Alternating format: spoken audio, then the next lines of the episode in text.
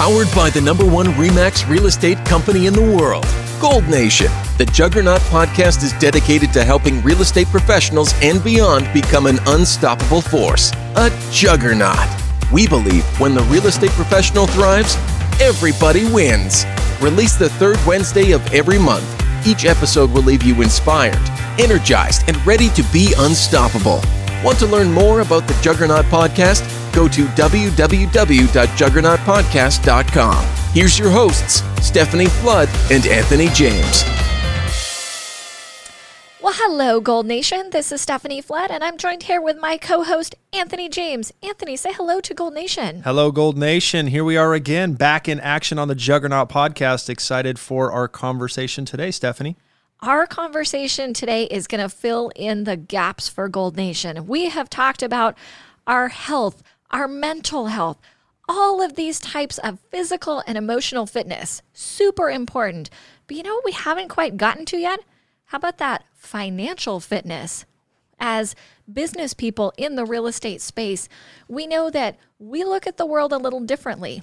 Finances for realtors, not quite the same as your average W 2 employee. So today we have a guest who is going to help us through that and who is the expert and is going to help us learn about financial fitness and driving profitability in 2021. So today we have Robert Gonzalez. He is the COO and co founder of MyBooks.pro, which provides profitability and bookkeeping services for real estate agents, entrepreneurs, and investors. He has been growing people and businesses personally, professionally, and financially for over 15 years.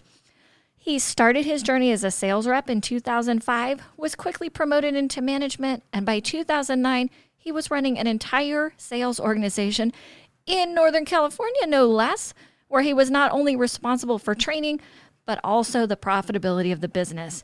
His knowledge and skill set in profitability grew rapidly. He was running payroll, doing bookkeeping, and analyzing reports for the business. I want to introduce you to Robert Gonzalez. Robert, say hello to Gold Nation. Hey, Gold Nation. I'm happy to be here. Thanks, everybody, for having me. We are honored to have you here today and excited to learn about this topic and fill in some of the gaps that we've left in our agents' financial health. So, to get started, your company works with hundreds of real estate agents across the country. What is the biggest challenge and the most common mistake you find agents facing with their finances? Uh, Stephanie, that's a great question. And I would say that this isn't just a real estate agent specific challenge. I think it's any challenge of an entrepreneur in that we enter into entrepreneurship with a very big energy into a certain skill. And for real estate agents, that's, you know, closing deals, selling houses, um, or helping a buyer purchase a house. And you eventually get really good at that. But what a lot of entrepreneurs, including real estate agents, don't realize is that there's a lot more to running your own business than just being good at the customer facing activities. Uh, there's understanding when money comes in, there's also money going out. How much money is the business truly making? Um, you know, how much do I need to pay myself? How do I save for taxes? All these different questions that are associated with the numbers of the business that when we enter as entrepreneurs, we don't ever realize that that's ever going to have to, you know, come to fruition in our business. Um, it's especially if you come from a W two job where all of that was done for you. The taxes were taken out of your paycheck. You got the same amount every week, so it was really easy to budget.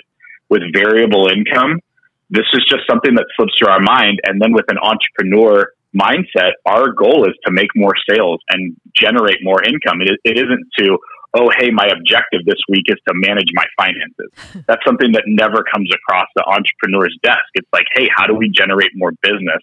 And so then it's that, you know, constantly growing weight on our shoulders that when April 15th comes, it's really heavy and we just don't want to deal with it. And then October 15th comes because we filed an extension and the weight just becomes heavier. Um, so that's the, that's the biggest challenge that we just don't think about it as entrepreneurs. And I say we because I'm included. I've, I've been an entrepreneur my entire life, And I had to realize this when I ran a sales organization. It wasn't just about generating sales. Like I had to pay people, I had to run payroll, and then I had to understand how much my business made so I could figure out how much I had to pay in taxes. Now I'm kind of the weird one that I took it upon myself to figure it out and and learn it, and that's why my company does what it does today. But that doesn't mean that's what every entrepreneur should do, and that's why our, our service exists, which I'm sure we'll talk about later. But to answer your your main question, the biggest challenge is that we just don't ever have time, or we don't have the desire to deal with the back end of a thriving business. Yeah, Robert, it's it's painful for me how accurate and true everything you just said was. Uh, I can reflect back to my early years in the business where I was wearing all the hats, right? I was the guy, you know, doing the lead gen, making the calls, giving the presentation, signing the agreement, servicing the listing, marketing the, the listing. Uh, then I get the check and I just would cash the check and spend the money as fast as I would make it, right? And uh, I didn't have the time or even really the, the wherewithal and the know how uh, to really grab a hold of my finances. So I think you really hit the nail on the head there. And I think for me, it was kind of an eerie reminder of how painful that can be at times when we're trying to juggle and manage all of the different things that a real estate agent does. A busy, productive real estate agent is wearing many different hats. Yeah, absolutely. And I mean, just to go a little bit further and give you a, a, scenario that is very common in the real estate industry is, you know, a realtor makes a sale, and let's say they get this fifteen, twenty thousand dollar commission check it's so easy to want to brag to our colleagues and our friends like, oh yeah, I just made 20 grand on the sale of XYZ property. And what they're not realizing is they may have received 20 grand, but then there's taxes that need to be paid on that 20 grand. And then they also spent four grand in all these different marketing and staging and photography expenses. So now that 20 grand commission is realistically it's like 10 or 11 grand in true business profit, even though they created 20 grand in revenue. So then the trickle down effect from that is they spend with $20,000 eyes with a $10,000 budget. Mm. And then the, the, unfortunately, the biggest pitfall that we see in commission based businesses on people's personal budget side is they have nothing left to show for a $250,000 1099 at the end of the year because they just didn't know where all the money went or they spent with bigger eyes than their actual budget was supposed to give them. Right. And so I want to counterbalance this part of the conversation, Robert, and look at the other side of the coin. In your expertise and from your vantage point of working with, you know, hundreds of real estate agents all across the nation, uh, what are some of the best financial habits you are seeing agents uh, execute on a consistent basis to stay financially fit? Are there one or two habits that you find most financially fit agents are executing uh, with on a consistent basis? Sure. Yeah, I mean, the, the, easy one to toot my own horn is they, they get help, right? They get outside help when the, once they've started making a certain amount of money. Um, but no, the, in terms of the true habits, the ones that are disciplined, that when they do get paid, they transfer most of them, the, the super, super savvy ones, are transferring like 50% of that commission deposit right away into a savings account. And part of that savings account is allocated for taxes, and part of it is allocated for the month where they don't get a commission, like the rainy day side of the business. That's the biggest thing that they can do is just get disciplined. That way, if a $20,000 check comes in, they're not living off 20, they're living off 10, right? And it's, it's the principle of living at half. And it's a it's a principle we teach a lot of commissioned jobs is try to live at half because that's truly what you probably have. And hey, if you have bonus left over at the end of the year, there's your bonus, right? So that's probably the biggest financial habit that they can do is, is just get in the habit of transferring. And on that note, the most common follow up question we get when we tell someone that is they say, well, can I just set up an auto transfer? Like have my bank do it. And I say, you can. And that's great, but you didn't establish a habit, right? You didn't go into your bank account and make it a, a point to see the deposit come in and then move half away, right? The physical, and I don't know how physical it is, pointing a mouse and clicking, but the, just the act of doing that, you created that habit and then you saw the money move. And so now it becomes a pain point if you have to move the money back to try to afford something. And I hope that makes sense. It, it totally does because that's something that I kept thinking about, knowing that we were going to get to talk to you today was this whole concept of savings. Savings is like knowing that we're supposed to drink water or exercise, but saying, you know, I'm going to start that tomorrow. I'm, I'm going to do that on the next check. What, what's a good way that an agent can start to build that savings habit? Because we know that's not something that happens overnight. It takes time to build a healthy habit like that. Oh, man, this is a really tough subject because saving and money habits and financial freedom was never taught in school and it still isn't taught in school. Even if you go to college and your degree is in accounting they don't tell you you know this is how to save. You have to learn budgeting on your their, your own and there's just a zillion books out there that you can read. Um, but at the end of the day it just takes time. Like you have to learn this just like you were learning math. You started with addition and subtraction then it escalated to like multiplying and dividing and eventually hopefully you got to some kind of calculus pre-calculus geometry all this different stuff. Financials is the same thing. You have to there's a learning curve. You, you have to make sure you give yourself some grace when you make mistakes because it, they're bound to happen right? Let's say you get that next commission check and you get you say okay we're going to do it. We got a 20k commission check. I'm going to put half away and see if we can live at 10 well, that 10K is gone quickly and now you're forced to the decision, do I pull it out of the savings? And maybe you have to, but before you would have just spent the whole 20K. Now you're only pulling 2K out of the savings to try to survive. So give yourself some grace that you, that you won. Yeah, you didn't want to pull out anything of the 10, but you did. And it, at least it was only two. So getting in that understanding that this is like a learning class. It's like a course that you're taking over the course of time and just getting better at it. And that might lead into something that we talk about with a lot of clients, which is goals versus targets. I mean, what a couple months ago we just started talking about New Year's resolutions and people set goals and there's plenty of people that set financial goals and you know they always make aggressive numbers especially when they know they have the opportunity to make a lot of money they say something like I'm going to save 50k but then they don't put a plan together so I I don't like the word goals I'm a big believer in targets because you can aim and miss, but still progress forward. Um, and so targets, let's say you had the target of saving 50K this year and you divided that up and said, okay, that means I need to save $1,000 a week. Well, you just created what I like to call a milestone for yourself is how do I save my first thousand? And maybe it comes after four weeks. So even though you wouldn't be on pace for your goal, you at least knocked a milestone down. And now your objective is instead of taking another four weeks to save the next thousand dollars, maybe try to do this one in like three weeks or three and a half. And then once you get to that, you try to get better. And it almost becomes like a game that you play with yourself, which is a lot more fun than trying to hit some big, hairy goal where you keep looking at the end result.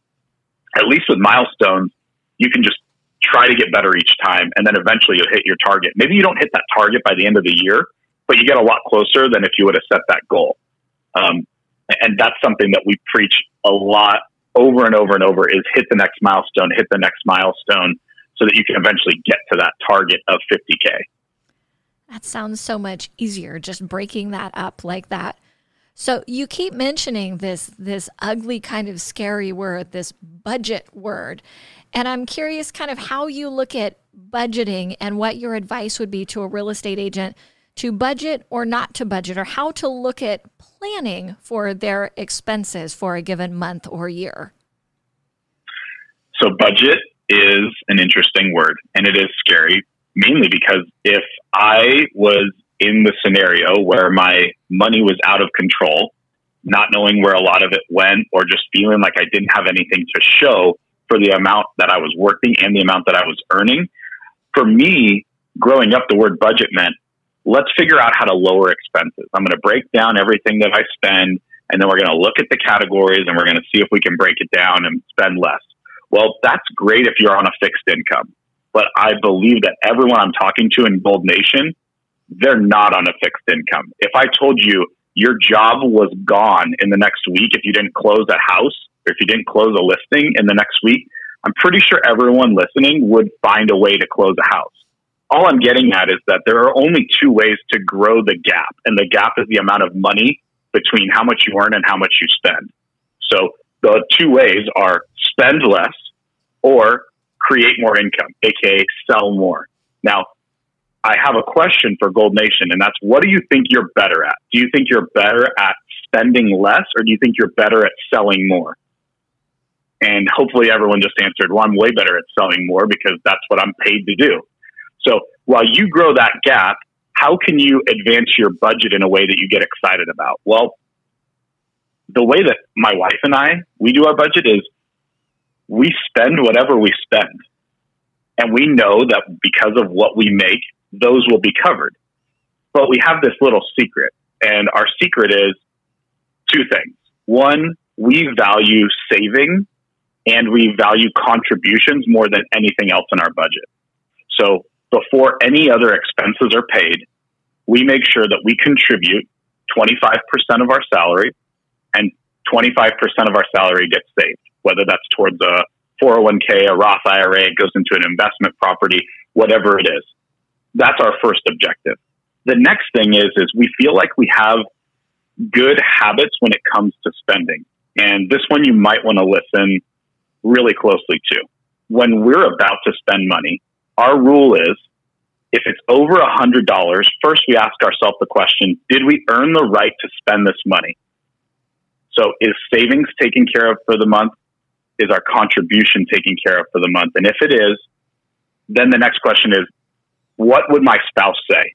Now, I know that not everybody on this or listening to this is married or they have a partner, but when I think to myself, what would my partner say about this transaction that I'm about to spend money on? And if I get a weird feeling in my gut, I just I pull back and I just don't spend.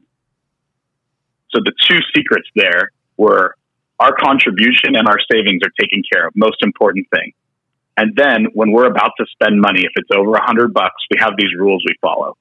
And the funny thing is, if you looked at our budget for the last two years, every single month, the amount we spend is within five to 10% of every other month in that sample size.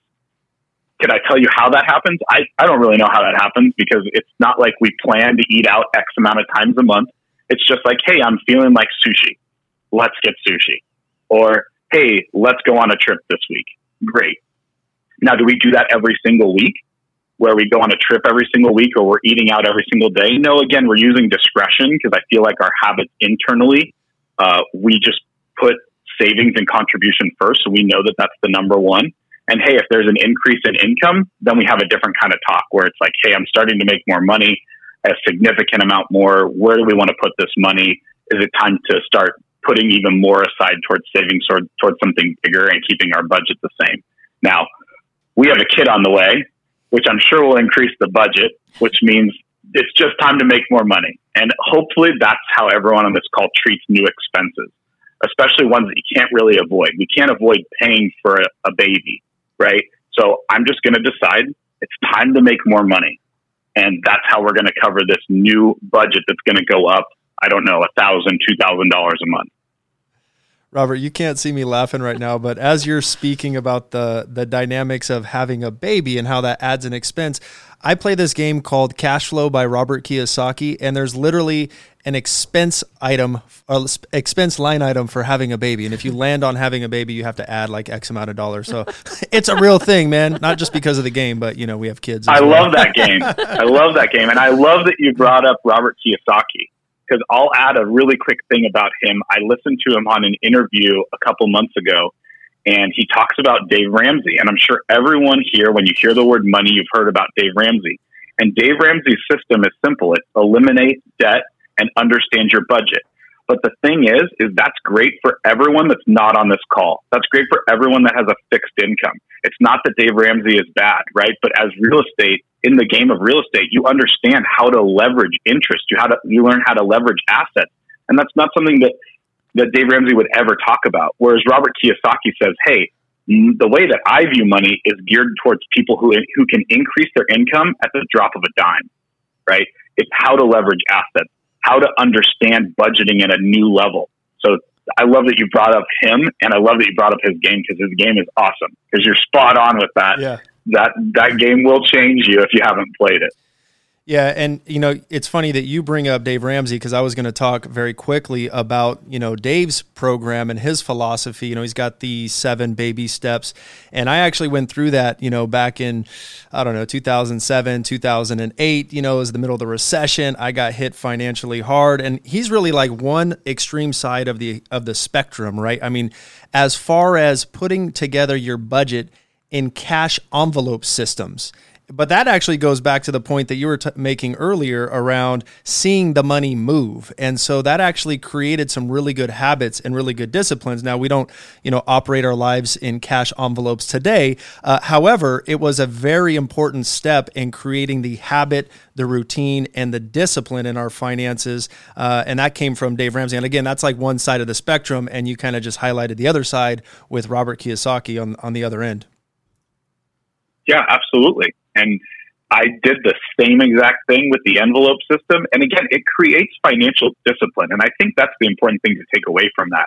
Dave Ramsey's programs aren't bad. They, they definitely have objectives. And that objective is if you have no control over your spending, and a good way to know about that is you're the person with the new iPhone all the time, but then extends their taxes.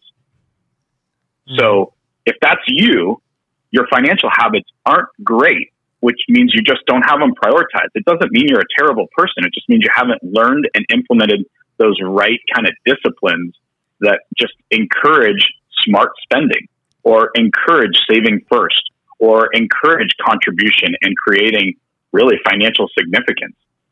Robert, what I'd really like to shift and focus on now is is really understanding the why and the driving force because we talked about again, you know, setting goals or targets rather and coming up with a plan and the budget, but I think it's important for us to understand, you know, the motivating factors behind why we would set those targets in the first place. So can you kind of share with the audience your thoughts on the importance of that dynamic? Yeah, absolutely. So why is something that we incorporate in all different aspects of our life and business, especially as entrepreneurs. If you set a target or a goal, then you usually go after it harder if you have a driving force of why. Finances are the same thing, right? It's not like, hey, I want to save 50 grand just for the heck of saving 50 grand. I want to save 50 grand because it's going to create uh, enough financial flexibility for us to buy our next property or buy our first property and create a home where we're creating an asset rather than paying someone else's mortgage, right? Or I want to have 50,000 bucks or even 25,000 or 20K, something that you've never saved before, just so I can prove to myself that I don't need to spend money to be happy. Because at the end of the year, when you spend money and you've spent it all and you have nothing to show for it, it's kind of troubling and getting that weight lifted off your shoulders, I think, is a really big why that a lot of people start with. Is I want to have something to show for all my hard work. I don't want to just have all these things. I want to have financial significance that I can leave a legacy. Right now, we're going kind of deep with the why. But if you're serious about things, I was always taught for every thousand dollars that you want to save, come up with a reason why that's important for you. And all you're doing is you're investing yourself in that mission, in that target, and in those milestones of accomplishment. So it's a challenging list, right? Trying to come up with 50 reasons why you want to save 50 grand. But I bet you if you can get to 50, you're going to make that visualization a lot more tangible by putting a driving force of why behind it. Yeah, I'm seeing those envelopes with cash in them with a goal or a target or a reason why on each one. It would make it a lot easier to pull that money out of the bank each month and put it in that envelope and seal it if you had a, a really significant reason on there, like the down payment on the next car or the college down payment for your child that's about to be born. That seems like that would make it really visual and easy, right? Absolutely. And I love that you brought up the college fund thing um, because that's a that's a vehicle that not a lot of people realize is that you can start contributing to your kid's child fund as soon as they have a social security number. It grows tax free, and I plan on doing that. But I plan on not telling my daughter that she has one of those because I I was the guy that my parents didn't help with college. I paid my way through college by by being a sales rep when I was 18 years old and I graduated with only $5,000 in student debt because I worked my tail off. I would love for that to be my kid as well. Like I, I fully am going to expect that she can pay for college on her own, and then there's kind of this reserve fund that I'll tell her about when it's when it's come time for that. so I love that you brought up the uh, the children's fund or the children college fund. Yeah, that that would definitely be a fun goal to target and something meaningful. Um, I want to shift a little bit here. I know that you have these four stages of financial freedom. And it's funny because I think we've touched on some of the things that fit into each of the areas and each of the stages that you have. But could you tell our audience a little bit about those stages and what each of those mean um, so that they can kind of fill in the blanks with some of the other stuff we've talked about and see what stage they might be at in their financial health? Absolutely. Absolutely. I love talking about these four stages. They're the four S's the first one is survival, and that's where you may not have a bill paid because you had to pay a more important bill, or you felt like, oh, I can get behind one month on this one and they won't shut my power off just yet. Um, that's just survival. You're, you're just trying to survive. And moving out of survival is really funny because it's almost like your transition from being an 18 year old on your own to like being 20 and realizing the start of what adulting is when it comes to finances. So the second phase is stability. And that just means the bills are paid on time. And maybe, just maybe, you start to understand I got to put a little money aside. Even if it's like, if I could give the best advice to a 21 year old, it would be contribute to a Roth IRA when you're 21. You have no idea the power of compounding interest.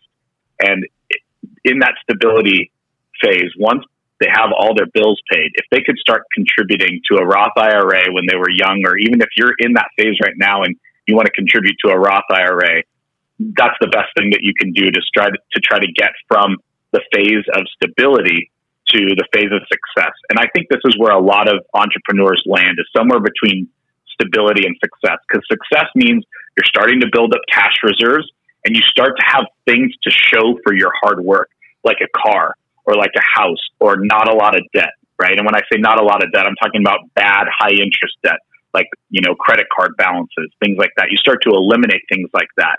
Um, and I think the American dream is typically defined at this stage three or this phase three of success because it means you have something to show for your hard work when in terms of tangible items like a house or a car. But what I think a lot of people miss is phase four, which is financial significance. And this is what does your legacy look like when you're gone, right? What kind of contribution have you put forth? And I talk about contribution a lot because my business partner is a huge believer in contribution. He may not be able to contribute as much in terms of time, like volunteering organizations, but he, he has told me from day one of working with him, he believes that if you give a company a hundred thousand, or if you give a, a charitable organization a hundred thousand dollars or a hundred hours, that hundred thousand dollars is going to go a lot further than a hundred volunteer hours because nonprofits need all the money they can get to further their great cause. Um, and that's a big piece of financial significance. It's also growing cash reserves and growing assets. Um, you will hear a lot of millionaires talk about the hardest million is the first million, and it is. Because when you buy your house, it's understanding that you now have equity in a house and how to leverage that equity and leverage your income and grow your asset classes. Um, financial significance is very desirable and it puts you in like the top 5% of income earners in the United States um, because you're earning a lot more than you spend and you're being smart with that gap. You're putting it towards savings. You're putting it towards contribution. You're putting it towards kids' college funds. You're putting it towards your retirement accounts, right? All these different things where you start to feel very secure. And when you look at your financial portfolio, it just feels a sense of relief instead of a sense of anxiousness. And that's what significance is versus success.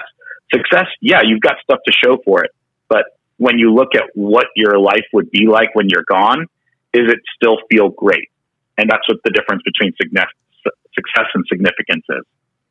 Yeah, Robert, I'd like to spend a little more time in this financial significance portion of the, you know, four stages of financial freedom because I think many of us most of us probably strive, right, to get to that fourth stage of financial freedom as you have laid it out, which is again financial significance. So, when you look at that particular stage and you speak with millionaire real estate agents across the country, you know, what are they doing differently? I mean, are they just making more money or is there some sort of financial secret to their financial status of being a millionaire real estate agent? Yeah, uh, there's two things. Yeah, they definitely earn more. And I think they earn more because their focus on their business is so laser focused. Um, I learned early on, but maybe didn't implement early on, short celebrations on to the next. And it's perfect that we're talking right now because Tom Brady just won his seventh Super Bowl. And he partied for a day. And hopefully everybody saw the Tom Brady drunk on a boat video by now. But as soon as that happened, he said, All right, I'm not drinking until we win another one. And he was back to work. The guy's 43, going to be 44 years old. And he learned short celebrations and then back to work because no one remembers the heroes of yesterday.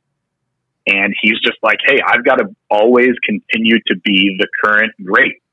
And that's what top real estate agents do. They earn more money, but they also don't spend like they earn a ton of money.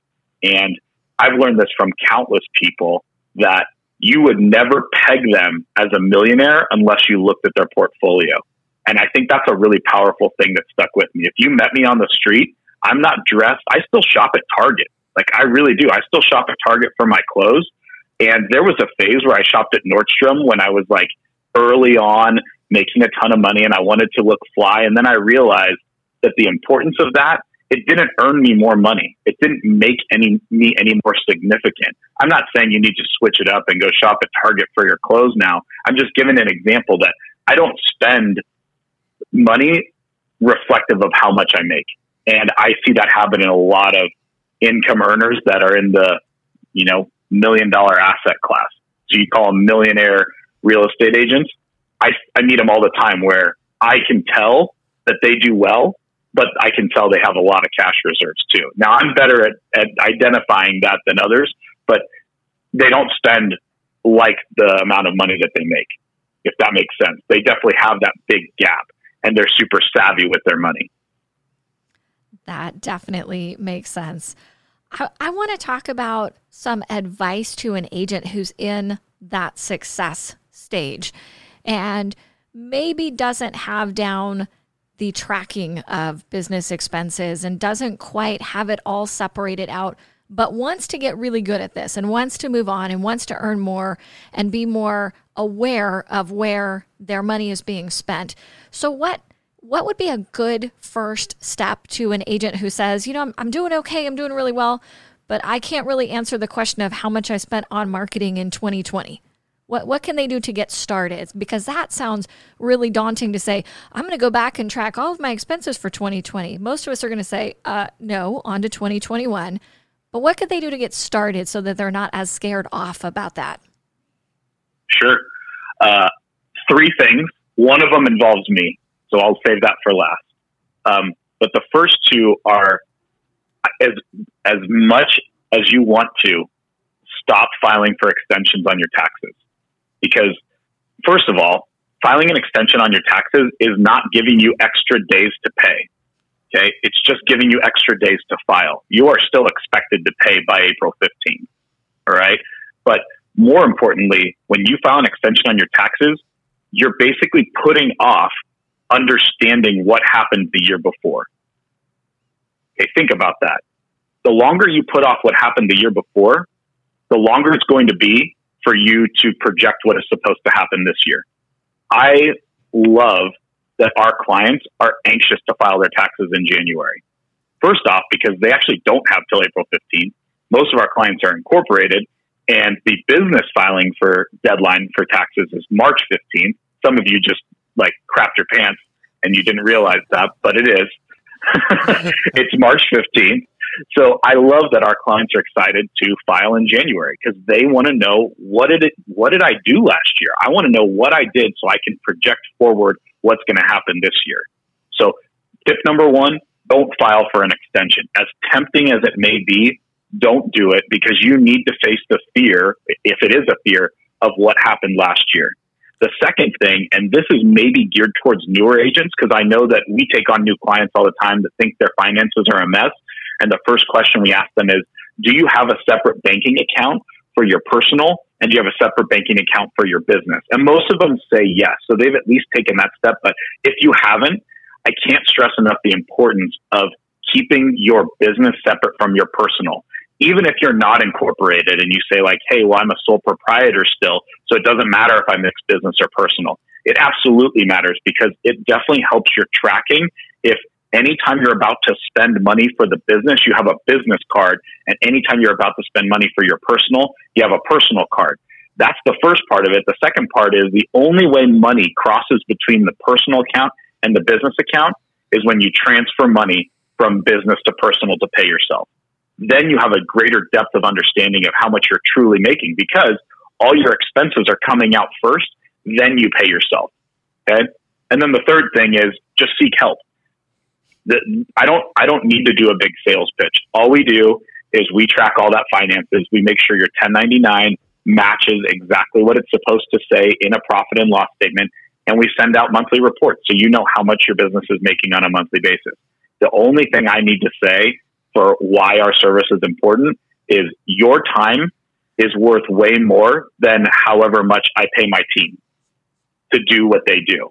Right? If you know that your time is worth $150, $200 an hour, why are you spending that time doing $50 an hour work or $25 an hour work, which is what a service like what our company does is worth? Mm-hmm. It's it's doing that stuff that you just don't have time to do, or it's not worth your time to do. Yeah, Robert, you know, I've talked to a couple of bookkeepers in my lifetime, and man, you're no bookkeeper, man. You're like a financial coach, man. You got me all fired up and motivated, and, you know, you're spitting a lot of knowledge right now that uh, I hope our audience is enjoying. And I, I just want to take a minute for you to kind of talk a little bit more about the type of reporting that your company provides. Uh, obviously, we're talking about tracking and creating, uh, you know, different expense categories for the agent, both personally and professionally. So, uh, can you co- kind of just share a little bit about what your company does and the types of tracking and the P and L statements for business investments? I mean, all of that stuff, right? Can you kind of tell us what you do there? Absolutely. So, if someone asked us in one word what we do, unfortunately, we have to use the word bookkeeper. And you're right, Anthony. We're not. I'm not a bookkeeper. I don't consider myself a bookkeeper. Do we do what bookkeepers do? In a sense, yes. But we started our company with the intention of niching down. So um, when we started this business, we had the intention of niching down, which is a book by my friend Christopher Lochhead. If you haven't read it, take a minute to read it. It's not a long book, but we are a bookkeeping firm in air quotes that only works with entrepreneurs and people in the real estate space, both on the agent side and the investor side. The reason why is if you went to a standard bookkeeping firm, their main objective is to track your finances for the sole purpose of making filing taxes easier, which means that if you have an expense like a photographer, like a stager, like paying for advertisements, um, like paying your Zillow listings, like paying your real estate dues, those are all considered marketing. And so if you got a P&L from a standard bookkeeper it would say marketing and it would have an amount. And you'd say, okay, cool, I spent that much on marketing. And that's great for the accountant or the CPA because they just take that number and they put it on the IRS tax form. However, with us, our mission is that when we send you a P&L, you actually have an understanding and an in-depth look at what your business actually spent money on. So we may have a big general category of marketing with a number next to it, but you can see the drop down and the breakdown of all the different line items that went into marketing for the month, for the quarter, for the year. So you know how much you spent on a photographer. You know how much you spent on Zillow ads, Yelp ads, magazine ads, bench ads. You have all those different breakdowns so that at the end of the month, at the end of every quarter, you can evaluate is that advertisement worth it? Am I paying too much for this marketing? And you start to get an introspection into being a savvy business owner rather just than just throwing money everywhere and not understanding how it's coming back to you. So our mission with our company is that we provide a great introspection for the business owner, but also make filing taxes easier for the accountant. So we're kind of like the in between or the liaison between those two vehicles, which is your business and getting taxes filed. Yeah. And I hope that makes sense. That's the main thing that separates us from your run of the mill bookkeeper. Yeah, I love the gritty detail, as we would say there, Robert, with uh, being able to break it all down and look at you know marketing expenses as a whole, but then being able to actually see the drill down in the different areas that the marketing dollars are going. So great stuff. Uh, really have appreciated this conversation, and I hope our audience has taken some notes. I would love nothing more than our audience to get connected if they need help in this area of their business, Robert. So, how can folks get in contact with you? And is there any strategy sessions or anything like that that uh, your company does or that you can do to help coach our agents here at Gold Nation? Absolutely, yeah. Um, and thanks for having me on again, Anthony and Stephanie and crew and Gold Nation. Um, I we offer a strategy session, and it's typically 197 bucks. And essentially, what that is is we connect with you for 30 minutes, and we talk about what's going on, and basically if we're a good fit or not, or if I can offer any kind of tips or advice that would better your current financial situation as a business owner again, I said normally it's 197 bucks for the first 25 people that book this session. We're going to waive that fee as long as you put Remax in when you book it, or Remax or Gold Nation, something that I know that it came from you hearing me via this podcast. Now, how you get that session booked? It's calendly.com. Calendly is C A L E N D L Y. So calendly.com slash my Books Pro, M Y Books P R O. So My Books Pro. You can visit our website too. It's mybooks.pro. Um, and I think that's the easiest way to get that strategy session. And from there, if we decide we're going to be a great fit working together, then we talk about the next steps and getting started on our program. That's fantastic. And for everyone listening right now, those links are in the show notes. So you can get connected with Robert by going to uh, calendly.com slash mybookspro. We'll put those right in the show notes for you. Robert Gonzalez from MyBooksPro. Man, it's been an honor, a privilege. And uh, this has been an action packed, uh, content rich podcast episode here on the Juggernaut Podcast. We appreciate your time today. And uh, Stephanie, any final thoughts for the crew today? My goodness, I have pages of notes here and have really learned a lot today. Really appreciate your time, Robert. And I think that our agents will really learn a lot from this session. So thanks for taking time out to meet with us today. My pleasure. It was an honor, honor being here. All right. Thanks, Robert. Thanks, everyone, for tuning in. This is the Juggernaut Podcast, and we'll see you guys next month. Take care. Thank you for joining us and listening to the Juggernaut Podcast. Our vision is truly to inspire our listeners to become an unstoppable force, not only in business, but also in life. To develop that juggernaut mindset that will embrace conflict, overcome adversity, and influence positive impact in the communities we live, work, and serve it is time to awaken the juggernaut in us all.